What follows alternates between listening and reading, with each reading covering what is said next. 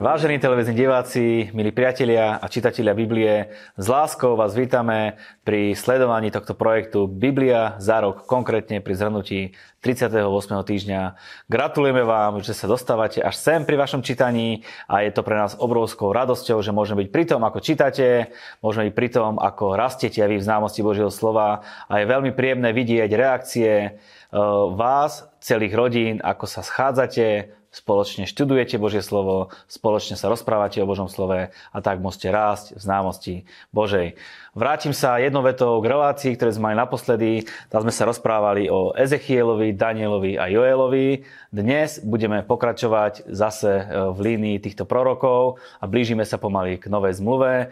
Dnes sa budeme rozprávať o Ezdrášovi, Hageusovi, Zachariášovi a knihe Ester. Moje meno je Marian Kapusta, sledujete reláciu Biblia za rok. Hosťom 38. týždňa bude pastor Martin Mazuch.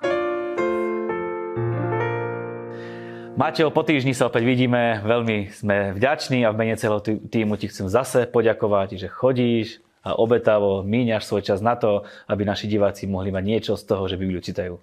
Ďakujem znovu za pozvanie. Nie je to pre mňa míňanie času, ale je to úplne plnohodnotné naplnenie e, času zaoberať sa Bibliou, Božím slovom a výkladom slova alebo proroctiev. Fantastické. Prosím ťa, pozbuď nás, prečo je dobré, že Bibliu čítame pravidelne. Je to dobré preto, lebo Biblia nemá alternatívu. Nemôžeš sa rozhodovať medzi niečím a Bibliou, čo si budeš čítať. Môžeš, samozrejme, nemyslím to z toho pohľadu rozhodnutia sa, čo si budem čítať, ale keď chceš Eh, hľadať Boha, tak to nemá eh, alternatívu a musí ťa to eh, viesť k tomu, aby si sa na to tak naladil a postavil, ako sa nedá naladiť a postaviť k žiadnej inej literatúre alebo písmam. Preto Biblia sa nazýva, alebo hovorí sa, že sú to písma. To znamená, v písme, v napísanom slove je tam za kódované alebo zaznamenané alebo zjavené to, čo človek potrebuje a to, čo nemôže iným spôsobom získať, dostať.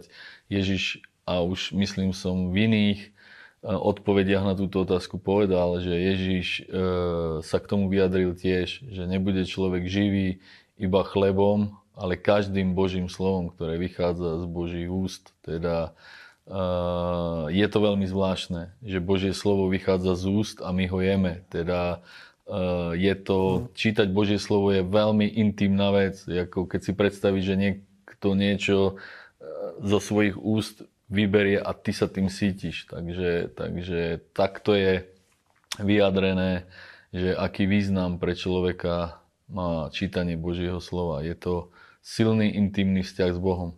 Dnes nás zase čaká hustý program zase si vychytal celkom, celkom zaujímavý hustý program. Štyria proroci. Začneme prorokom Ezdrášom. Môžeme si predstaviť jeho ako osobu a jeho dobu. Uh, takže uh, prorok Ezdráš, uh, Ezdráš ani nebol prorok. Uh, kniha Ezdráš nepatrí medzi prorocké knihy, ale patrí medzi Ketúvim, teda medzi knihy historické a je veľmi zaujímavá Ezdráž prichádza po Zorobábelovi druhý do Izraela. Ako sme povedali v minulom dieli, tak sa nachádzame v období, kedy e, tzv. po exilovom, teda e, táto e, historická doba, etapa izraelských dejín sa dá charakterizovať alebo rozdeliť do troch častí. Predexilovej, poexilovej a exilovej. A v každej tejto časti vystupujú konkrétni proroci. Napríklad, keď e, situujeme proroka Joela Izaiáša do roku 800-700, plus minus hovorím iba tak pre orientáciu, tak e, sú to predexiloví proroci. Keď sme hovorili o Danielovi, Ezechielovi, Jeremiášovi, to sú typicky exiloví proroci. No a keď budeme dneska hovoriť o Ageusovi, Zachariášovi, Malachiášovi, aj keď Malachiáša dnes nepreberáme, tak sú to poexiloví proroci a kniha Ezdráž historická sa zaoberá týmto obdobím, e, poexilovým a povedali sme v minulom dieli, že Boh vyzbrojil alebo vyzdobil alebo e, zaopatril toto obdobie silne zaujímavými osobnostiami prorokov, ktorých hlavná činnosť e, bola ošetriť ten návrat alebo to vysťahovanie alebo ten pobyt v exíle. Lebo to bolo jedno z najťažších historických období Izraela. Bolo to obdobie, kedy sláva vrcholná, aká nebola nikdy predtým ani potom dosiahnutá, sláva ze Šalamúna, nakoniec Šalamúna sme spolu preberali, skončila a e, Izrael e, z tejto slávy razantným krokom zišiel do veľkého úpadku a to ešte je tam veľa plaču. Je tam Jeremiáš, je tam kniha Plač Jeremiášov, je tam e, Jeremiáš plačúci prorok.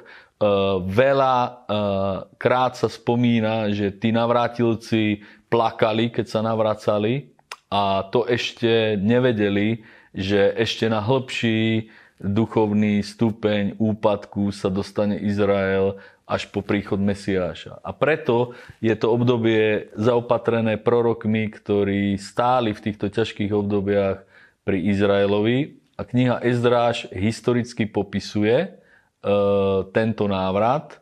Ezdráž e, sa vracia do e, Izraela, do zasľubenej, zasľubenej zeme z exílu e, po Zorobábelovi. Takže exil trval od 606 do 536, kedy Kýros e, dovolil sa Židom e, vrátiť. Inak tu treba spomenúť e, to, ako Boh e, jednal zvrchovane s e, mocnými pohanskými kráľmi. Teda je tu e, Kýros, Darius a Artaxerxes, Eh, títo, títo traja perskí králi boli výnimočne v Božom vedení a pomáhali naplniť Boží plán s Izraelom. No a Ezdráž popisuje to, keď sa vrátili a keď ešte spomenieme za ním prichádzajúceho Nehemiáša a pred ním prichádzajúceho E, Zorobábela. A toho asi tu nemáme, e, knieža izraelské, tak za Zorobábela v roku 536, kedy Kýros dovolil sa navrátiť a začali obnovovať chrám, plakali e, nad tým, čo obnovujú, pretože si pamätali, aká sláva to bola za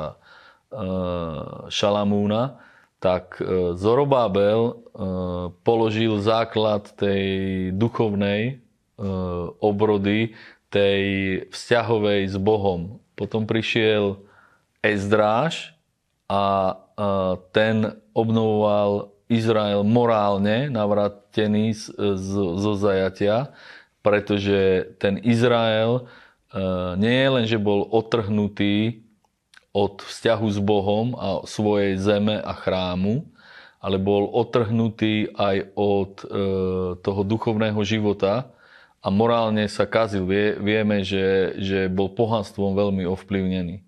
No a keď prichádza Nehemiáš, tak obnovujú spoločnosť e, Izraela v tej infraštruktúre, v tej štátnej správe a to má proste, každý z nich má svoje poslanie. Zorobabel, Ezdráž, E, Nehemiáš. A Ezdráž bol ten, ktorý pravdepodobne napísal aj knihy Paralipomenom, e, knihu Ezdráž a e, zaznamenal historicky, čo sa stalo a zároveň Ezdráž znamená pomoc.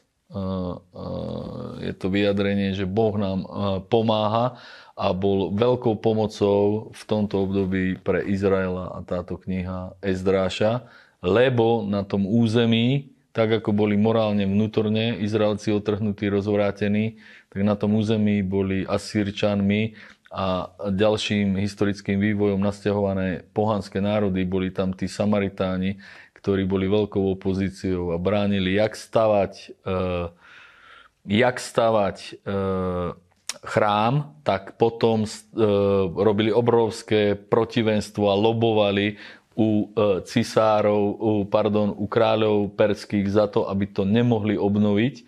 A tá politická situácia sa veľmi podobá dnešnej, ale k tomu by sme sa vyjadrili pri knihe Ester. Takže bolo to obrovsky ťažké obdobie a Boh im pomáhal skrze Ezdráša, ktorý uh, obnovoval uh, morálne, vnútorne ten národ, ktorý sa vrátil naspäť do svojej zasľúbenej zeme. Áno, spomínal si náklonnosť kráľov, že mali náklonnosť kráľa, ktorý im povolil stavbu, potom zase prišlo iné nariadenie, ktoré im to stavbu neumožnilo alebo zakázalo a do toho zase spoločne s Hageusom a Ezdráž pozbudzuje ľud, aby tú stavbu stále stavali. Áno, áno, to sa tak presne e, udialo a e, to obdobie napríklad medzi Zorobábelom, e, teda 536 až 516, 20 rokov trvalo obdobie, kým e, obnovovali chrám. To bolo jedno obdobie, kedy e, bol zastavená obnova chrámu a potom to isté, podobné zažívame za Nehemiáša, keď bol obnovovaný Jeruzalém, kedy e, boli rôzne nariadenia o e, zastavení. Inak tam je tá prvá prorocká línia toho, čo sme čítali, že kedy bude vybudovaný, vystavaný Jeruzalém, tá, tá historická, prvotná z toho e, proroka Daniela. A e, to e, protivenstvo, ktoré, hovorím, e, prežívali e, za stavby chrámu alebo aj toho nádvoria, tak to bolo ošetrené a potom veľmi silno to vidíme v knihe Ester práve tou náklonnosťou alebo Bohom tým, tou úplne bezprecedentnou, extrémnou náklonnosťou ja Kyrosa, e, tak Dariusa, alebo, alebo sa niekedy tie mená Kyros, Darius zamieňajú, alebo Xerxes, Artaxerx. Tam je trošku e, zmetok, lebo e, častokrát je Xerxes a Artaxerx e, to isté, alebo Xerxes a Ahasveroš sú tí istí králi. Dobre? Ťažko vyslovuje, keď to máš po sebe tak viackrát povedať. Hej, to je na rozcvičku uh, uh, Pred reláciou Xerxes, Artaxerxes, Ahasver, Ahasveroš. Áno, spomínal si protivenstva, tie vždycky môžu prísť, keď niečo budujeme, keď niečo robíme, ale pokračujeme, ideme ďalej. Ideme na proroka Hageusa, ktorý takisto je súčasník Zachariáša, pozbudzuje ľud. Čo hovorí ho kniha? Alebo čo hovorí on? Takže e, Hageus aj Zachariáš sú proroci, ktorí sa navracajú v tej prvej vlne, kedy približne 50 tisíc e, Židov, tu treba povedať, že Biblia úplne jasne píše, že nenavracil sa celý národ tak, ako boli vysťahovaní, ale je tam napísané, kto to tak cítil a to je paralela aj s návratom Izraelcov po 2000 rokov do zasľúbenej zeme nenavracajú sa systematicky všetci nejak povinne, ale tak, ako to cítia. Prvá vlna bolo asi 50 tisíc Izraelcov, kňaz e, Jozue a Zorobábel vedú týchto, týchto prvých navrátilcov sa a pravdepodobne Hageus a Zachariáš, narodení v exíle v Babylone, sa vracajú s ním a sú to znovu tí dvaja proroci, ktorí ošetrujú eh, práve túto ťažkú dobu, túto situáciu, kedy ich Boh dal. Eh, k Zachariášovi sa dostaneme, že má aj veľmi eschatologický silný odkaz, ale Hageus je prorok, ktorý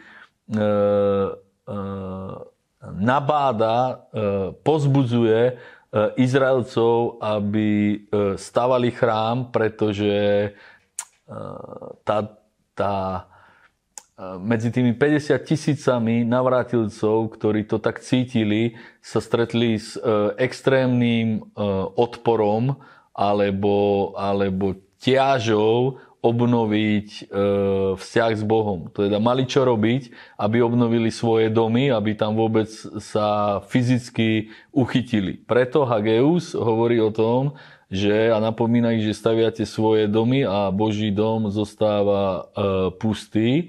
A potom čelili obrovskej depresie, eh, čelili obrovskému útlaku z tých okolitých, tých Samaranov, tých presťahovaných národov, ktorí si už tú zem nárokovali. A to dedictvo, tá zem a te, dedictvo tej histórie vidíme dodneska tam. A aj vidíme to za doby Ježiša, že aký kraj bola Samária a tuto začalo za Hagea, kedy ich veľmi pozbudzuje k tomu, že Boh je s ním a že sláva druhého domu bude väčšia ako sláva prvého. To má samozrejme eschatologický e, význam ohľadne Šalamúnovho chrámu a potom toho Ezechielovho, ale ten prvotný význam je, že nech sa schopia, nech ho stávajú, že znovu sa navrátia do tej slávy a hovorí proste o tej e, nádeji, Hageus eh, do budúcna, že to bude eh, znovu sláva Izraela obnovená. Tak ako sme začali minulém dieli Joelom, tak aj Hageus, aj Zachariáš hovoria, že Boh je s nimi, že je zvrchovaný a je to vidieť na tých proroctvách a na udalostiach, ktoré prorokujú, že sa to nakoniec všetko podarí. A prorok Hageus aj Zachariáš aj kniha Ester e, demonstruje v tej dobe e, veľkú Božiu zvrchovanosť, tak ako Daniel, že Boh má v moci tie svetové ríše, tak ako Daniel ukazuje, že Boh má v moci srdcia kráľov, keď chce, tak ich nakloní, ako bol e, Kýros Darius Artaxerxes alebo Nabuchodonozor, tak má Boh v moci aj dejiny, aj všetok plán so zasľúbenou zemou. A práve prorok Hageus a Zachariáš tú zvrchovanosť e, e, Božieho pôsobenia ukázali a to aj v knihe Ester to vidíme a k tomu sa dostaneme a to má obrovskú paralelu s dnešnou e, dobou, ako som povedal, to protivenstvo a to, že aj tak sa nakoniec to dielo darí a podarí. Takže taký odkaz a taký náboj má Hageus obrovskej podpory tých navrátilcov. Mm-hmm. Hageus uh, ukazuje nám, čo sa deje, keď sme poslušní, keď sme neposlušní a jasne hovorí, že keď ľudia uprednostnia Boha a jeho dom čakajú skôr požehnanie ako, ako prekliatie. A nedá mi nespomenúť jeden verš, ktorý prečítam, ktorý tiež často väčšina z nás pozná. Sejete mnoho, ale zvážate málo, jete, ale nenasítite sa. Pijete, ale smet si neuhasíte. Obliekate sa, ale nezohrejete sa. Kto dostáva mzdu, dávajú do deravého mešca. Toto hovorí Hageus. Áno, to e, veľmi súvisí s e, tou nekompromisnosťou, že aj keď v takej ťažkej dobe prišli naspäť, tak e, majú spoliehať na hospodina, majú obnoviť všetky tie princípy. No a hovorím, keď e, oni prišli a, oni museli fyzicky, muselo to nejako naštartovať, preto Zorobabel obnovoval chrám a až v druhej vlne, keď prichádza Ezdráž, tak začína veľmi hlboká duchovná, morálna e, očista, kedy tie proroc, alebo tie poukazy na to, akým spôsobom boli otrhnutí od túžby e, slúžiť Bohu ako Hej, dá sa povedať, že tí navrátilci mali menšiu túžbu slúžiť Bohu a sílu ako krá, zlí králi pred e, exilovým obdobím. A preto prorok Hageus e, prorokuje a hovorí o návrate do svetosti, ktorá sa potom po postavení toho chrámu Zorobábelom začala za Ezdráša veľmi silno obnovovať. A vtedy plakali, vtedy boli konfrontovaní s tou e, zmenou a s tým vnútorným otrhnutím od Boha. A to e, je znovu aj vrstevnaté proroctvo s tým, že keď sa Izrael celý navráti k Bohu za druhého príchodu Mesiaše, zase je tam spomínaný ten pláč, tá konfrontácia tej hĺbky, tej duchovnej obrody. Takže Hageus je ten, ktorý je na počiatku duchovnej, ale samozrejme aj e, úplne fyzickej obrody Izraela. Spomínaš pláč a nárek, Žálom 137 bol takisto v našom čítaní, tiež je tam pláč a nárek.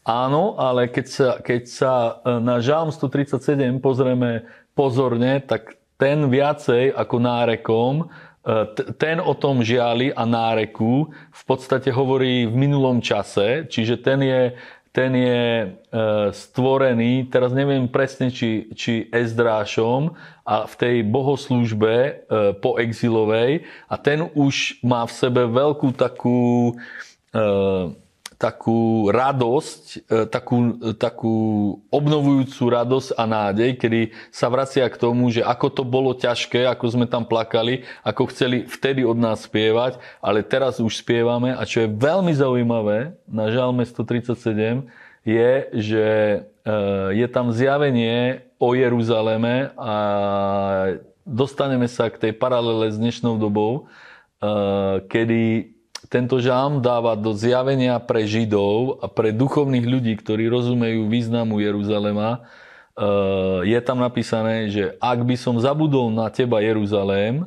tak nech sa mi prilepí eh, jazyk o patro, eh, o podnebie sa to hovorí? Ďasno. O ďasno. A nech mi uskne ruka a zabudne mi slúžiť. Čiže tento žalm hovorí, že bez, bez E, vzťahu a pochopenia e, významu mesta Jeruzalém nemá zmysel nič, čo hovoríme a nemá zmysel nič, čo robíme. To je ten poukaz na jazyk a na ruku a za tým je napísané, že nech sa mi toto stane, ak by nebol Jeruzalém vrcholom mojej radosti. A napríklad mňa to osobne obrovsky oslovilo, pretože veľa veciam som rozumel, prečo tak rád mám Jeruzalém, ale uh, nechápal som to, ako mi to môže pôsobiť takú radosť. Až keď som v tomto žalme uh, uvidel, že nie je to akoby vyučovanie a vedenie k tomu, aby bol pre niekoho Jeruzalém radosťou, ale v podstate je to zjavením, že vrcholom radosti na zemi je Jeruzalem a to je, to je veľmi silné, to musí človek zažiť, že čo to je za miesto. A to miesto je vrcholom radosti práve pre Božiu prítomnosť, práve preto, čo Boh tam chcel navrátiť a čo e, nie je ťažké pre Boha navrátiť, aj keď tam chrám nestojí. Tak Boh tam je. To je napríklad veľmi podobné s Ježišom, e, kedy je o ňom povedané, že celú slávu nechal v nebi a prišiel ako obyčajný človek, ale Ján hovorí, že hľadeli sme na jeho slávu a bol plný milosti a pravdy a bol plný Božej slávy. Aj keď celú slávu nechal v nebi, to je veľký paradox. A keď Čekina odišla, ako o nej prorokoval Ezechiel o ktorom sme v minulom dieli hovorili, tak aj tak v Jeruzaleme, aj keď odišla tá Božia prítomnosť, stále tam je a skutočne sa človek duchovne vie dostať k takej vrcholnej radosti, k takej nepopísateľnej a nejakým iným spôsobom nedostať e, e, radosti, ktorú nevie inak dostať. A práve tí Židia, ktorí sa navrátili a boli v tom Izraeli, tak tá obnova za Ezdráša vygenerovala tento žalm, v ktorom, keď hovorím ho pozorne čítaš, tak je e, inšpirovaný tou, tou vrcholnou radosťou a týmto obnoveným vzťahom k Jeruzalému. A radosť je to správne slovo k tomu žalmu, to mi tam najviac pasovalo, ako by sa dalo písať. Ideme paralelne s dobou na prorocha Zachariáša. Áno, t- Zachariáš je, je v, dobe, v dobe s Hageusom a je to Takisto e, prorok špeciálne s Hageusom určený na obnovu chrámu a toho e, tej náboženskej roviny, keď to poviem, ale nie náboženskej, ale zbožnej alebo duchovnej e, roviny vzťahu s Bohom, tej bohoslúžby obnovy. A Zachariáš je zároveň silný eschatologický prorok, teda jeho meno práve znamená, že Boh ma vypočul alebo Boh ma poslal. To znamená, že, že e, Zachariáš demonstruje tú Božiu zvrchovanosť nad tým a to, že keď sa navrátia Izraelci k Bohu, tak pocítia to, že Boh zvrchovane nad nimi bdie a všetko to, čo je v jeho pláne, sa naplní. A Zachariáš toto, týmto pozbudzuje Izrael a to, toto zvrchované Božie jednanie nie je vnesené Zachariášom iba v tom čase obnovy chrámu do tej spoločnosti, ale je vnesené eschatologicky do dejín nasledujúcich Izraela, kedy e, Zachariáš práve hovorí o tom e, budúcom Jeruzaleme, o jeho sláve, o jeho zvrchovanosti, o tom, že Boh bude zvrchovane v Jeruzaleme vládnuť. V Zachariášovi je zmienka práve o tom, že v posledných dobách, to je v dnešných dobách, mnohí budú chcieť vyriešiť tzv. status Jeruzalema a je tam tak, takáto zmienka, že ho budú chcieť zvládnuť, zdvihnúť ako spierač zdvíha činku. Všetci poznáme ten šport, že e, zdvíhač zdvihne ťažkú činku a majú v moci.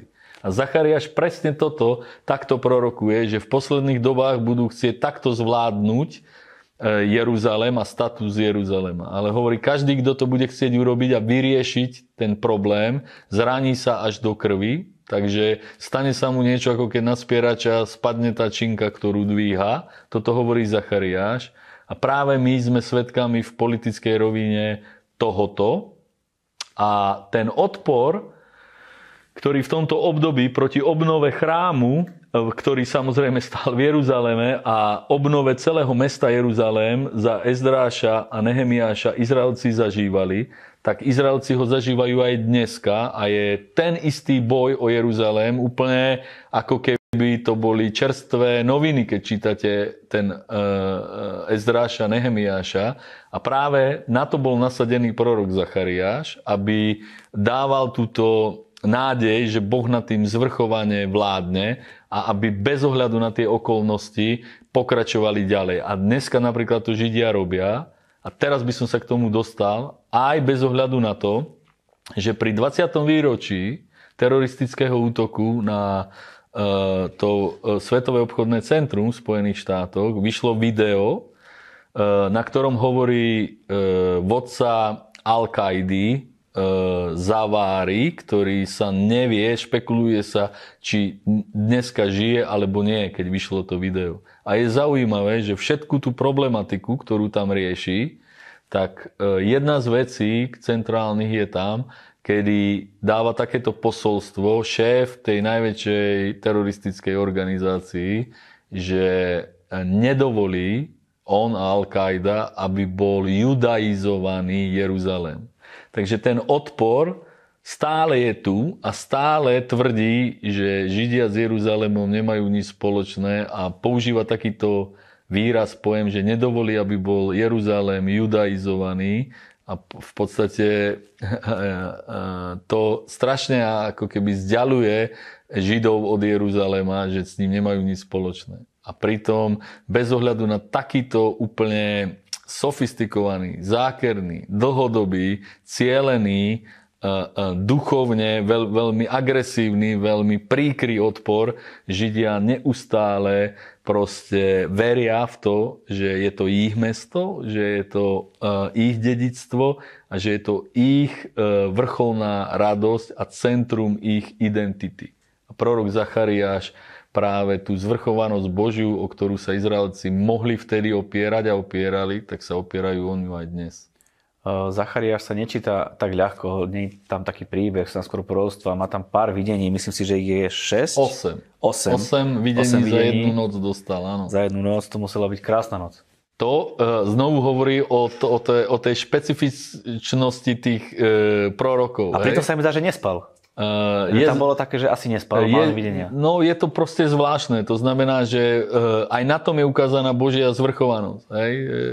Prvé, čo ma napadne, je len, len 8 proroctiev, videní si zapamätať, za noc dostať, na to, že tak presne ich popísať a uchopiť proste svojou mentalitou, svojimi myšlienkovými pochodmi. Musel to byť výnimočný e, človek Zachariáš. Tie videnia si rozobrať nebudeme, lebo zase by nám to zobralo veľa času a ideme na tú knihu Ester, ktorú si spomenul. Tam by sa dalo povedať, že je to taká, až by si povedal, nekresťanská kniha, nie je tam spomenutý ani Boh, nie je tam spomenutý ani Ježíš, ani žiadne nejaké proroctva, ale majú silné odkazy. E, keby som sa chcel uh, robiť uh, múdrym, a teraz, teraz ma napadlo, že múdrejším ako som, tak by som povedal, že to tak nie je. Že to tak nie je, e, lebo je tam štyrikrát spomenuté e, Božie meno Jahve. A nie úplne priamo. Nie úplne priamo, ale ja by som tú knihu Ester, je úplne špecifická výnimočná, odlišná od ostatných, ale je úplne rozprávková. Tam je príbeh, ktorý má taký narratív, ktoré veľa rozprávok je založená na niečom takom, na takom obsahe, obsahu, ako je v knihe Ester. Kniha Ester je situovaná do doby e, 483-465, to znamená, že je to doba práve, kedy e, sa e, Židia navrátili z exílu a kedy prebieha tá e, ťažká obnova o ktorej sme doteraz hovorili, to je na území Izraela, tých, ktorých srdce ponúkalo, aby sa tam vrátili. Nuž a tí ostatní, všetci Židia, ktorí ešte sa tam nevrátili, tak tí boli rozptýlení po celej tej perskomeckej ríši a paralelne sa s tým príbehom odohráva e, príbeh Ester. Ten sa odohráva v jadre na, na hrade Šúšan a po celej Perskej ríši. To znamená, že paralela s dnešnou, s dnešnou dobou je práve s e, Perziou, ktorá je e, kľúčovým hráčom v tých duchovno e, politických dejinách, biblických súvislostiach dneska. Dnešná Perzia je čo? Dnešná Perzia je Irán. Irán je uhlavný nepriateľ Izraela taký, v tej úrovni, ako sme spomínali napríklad ten arabský svet, tá Al-Qaida, je zaujímavé, že Irán nie sú Arabi, majú e, islám a ešte potom ďalšie e, náboženstvo, e, zoroastrizmus. A kniha Ester v podstate mapuje prvý holokaust plánovaný oproti Židom, čiže ten nepriateľský náboj je tam obrovský a je zaujímavé, že v dobe, kedy sa odohráva príbeh Ester, Ester e, sa stala manželkou e, Artaxerxa, alebo toho Xerxesa prvého. A ten si ju zobral e, a ten príbeh, tam, kde začína, ako sa dostala do toho háremu, to sa stalo tesne potom, ako Xerxes prehral bitvu s Grékmi, pri Termopilách, a to je jedna z najslavnejších e, starovekých bitiev. Bitva u Salaminy, Termopil a Maratónu sa práve odohráva v tejto dobe. Čiže tie dejiny ukazujú, že ako bojujú Peržania s nastupujúcou mocnosťou s Grékmi.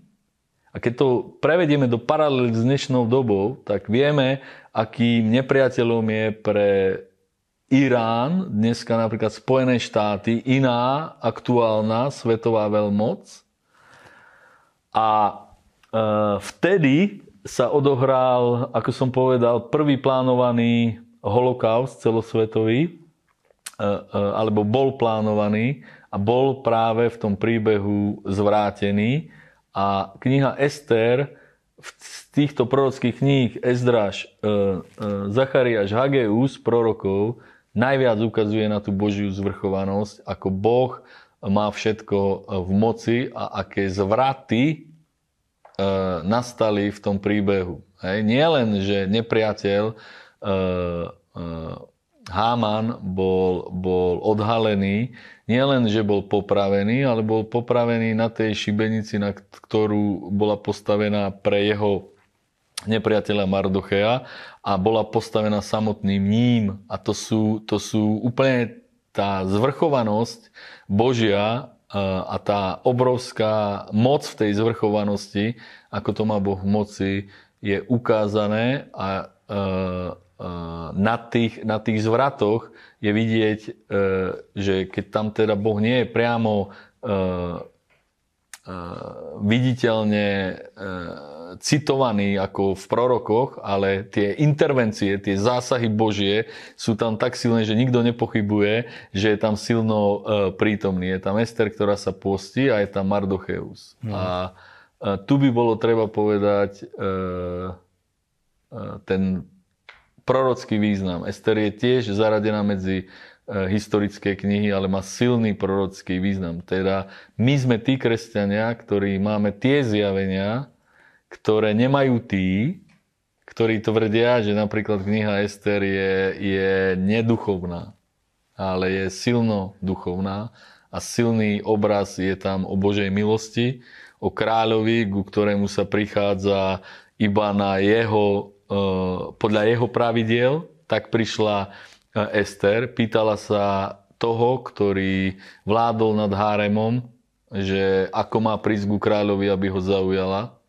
A ten jej poradil, že má si zobrať iba to najnutnejšie, čo on pozná z praxe, nič viacej. To ukazuje, že ku kráľovi, kráľov Ježišovi sa prichádza iba s tým, čo on požaduje, nie s tým, čo vymyslí človek. A potom je to nabitá kniha o Božej milosti, pretože uh, uh, Ester nadviazala s Xerxesom taký vzťah, že chodila, ako sa hovorí, pred kráľa pod hrozbou smrti a on naťahoval k nej žezlo a preukazoval jej milosť oproti smrti, ako na klavír sa hovorí.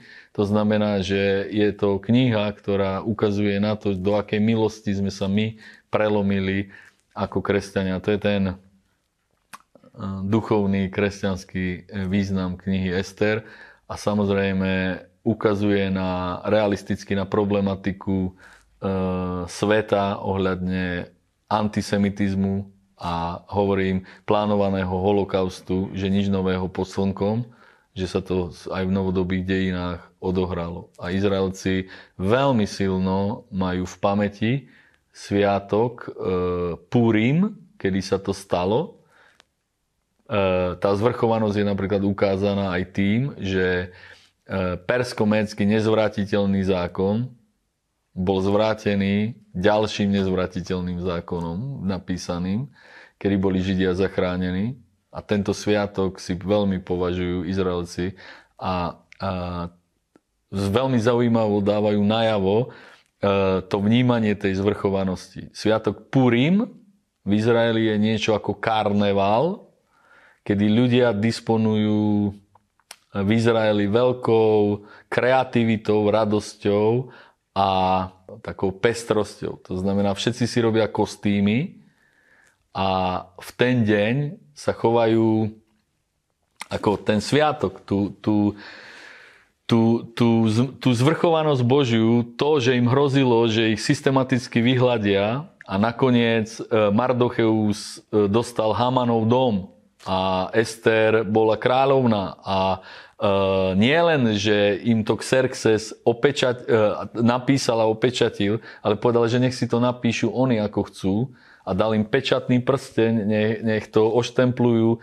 že to bude tak, ako to má byť nie ako im to on dovolí, ale oni si to sformulovali, to oslobodenie Židov. Toto ukazuje na obrovskú Božiu zvrchovanosť. A tá eufória a tá radosť je historicky v Židoch do dneska a prorocky ukazuje na to, ako ich Boh vyslobodí zo všetkých tých svetových útrap. A keď je sviatok Purim, tak napríklad oni urobia takú vec, že sú tak z toho crazy radostní, šialení, že sú veľmi zaujímavé veci, že jeden deň si vymenia pozície.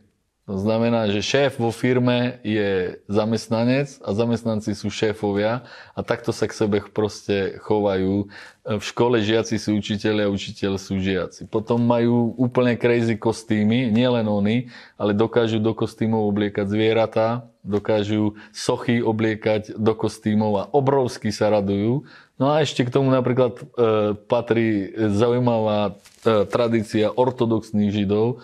Tí majú dovolené, dokonca až pri, prikázané sa na Purim opiť úplne do nemoty. E, je to veľká zvláštnosť ortodoxných židov, ale všetko to je v tom cítiť proste e, to, že akí sú bez Božej pomoci bezmocní, a s Božou pomocou, ako bez ohľadu na ten odpor, ktorý je popísaný v Ezrašovi, v Nehemiášovi a vrcholne ukázaný v knihe Ester, e, Hamanovou nenávisťou, krutou, takou, že ich chcel vyhľadiť v celej, v celej, z celej zeme, ako Boh nadprirodzene zasiahol a zachránil ich úplne e, bezprecedentným rozprávkovým e, spôsobom. A tá paralela s tým, že po 20 rokoch e, boja s terorom sa ukáže predstaviteľ najvyšší Al-Kaidy a povie, že nenecháme judaizovať Jeruzalém, tak realita je, že je judaizovaný, patrí Židom a oni vytrvalo s podporou proroka Zachariáša, s podporou proroka Hageusa, e, lebo to slovo je väčšné a aktuálne aj do dnešnej doby, usilujú o to, aby na Chrámovej hore, nielen aby bol Jeruzalem hlavným mestom, čo už je, nielen aby tam bolo americké veľvyslanectvo, nielen aby bol e, hlavným mestom Židov, ale aby bol na Chrámovej hore chrám. A história zaznamenaná v knihe Ester, a v prorokoch ukazuje, že sa to naplní, lebo Boh je ten istý včera, dnes a na veky. Naplní sa, čaká nás to dlhý výklad knihy Ester. Dalo by sa povedať, že by sa dala charakterizovať tak, že Boh má pod kontrolou všetky zhody okolností, ktoré môžu nastať, ale je to Božie vedenie. Budúci týždeň dokončíme starú zmluvu, čaká nás Nehemiáš, Malachiáš a Maťko, tebe už nedám priestor, aby si to komentoval, lebo si si ho minul na knihe Ester. Takže Teším sa na budúce, že sa uvidíme. Prajem veľa požehnania. Ďakujem ti, že nás podporuješ. Zase opäť ti za to ďakujem a uvidíme sa zase niekedy, keď príde rada na teba. Budem sa tešiť. E, skúsim sa pripraviť nielen na komentár, ale aj na to, aby som bol stručnejší. My vám ďakujeme za to, že ste partnermi tejto služby. Ďakujeme vám, že nás podporujete a verte tomu, že vďaka vám a tomu, že podporujete tento projekt aj finančne, vieme expandovať, vieme sa dostať k ľuďom do domácnosti, ktorí chcú čítať Bibliu a chcú byť e, oboznámení s tým, čo Biblia hovorí aj napríklad o budúcnosti, aj do ich životov. Majte úspešný týždeň pri čítanie Biblie. thank you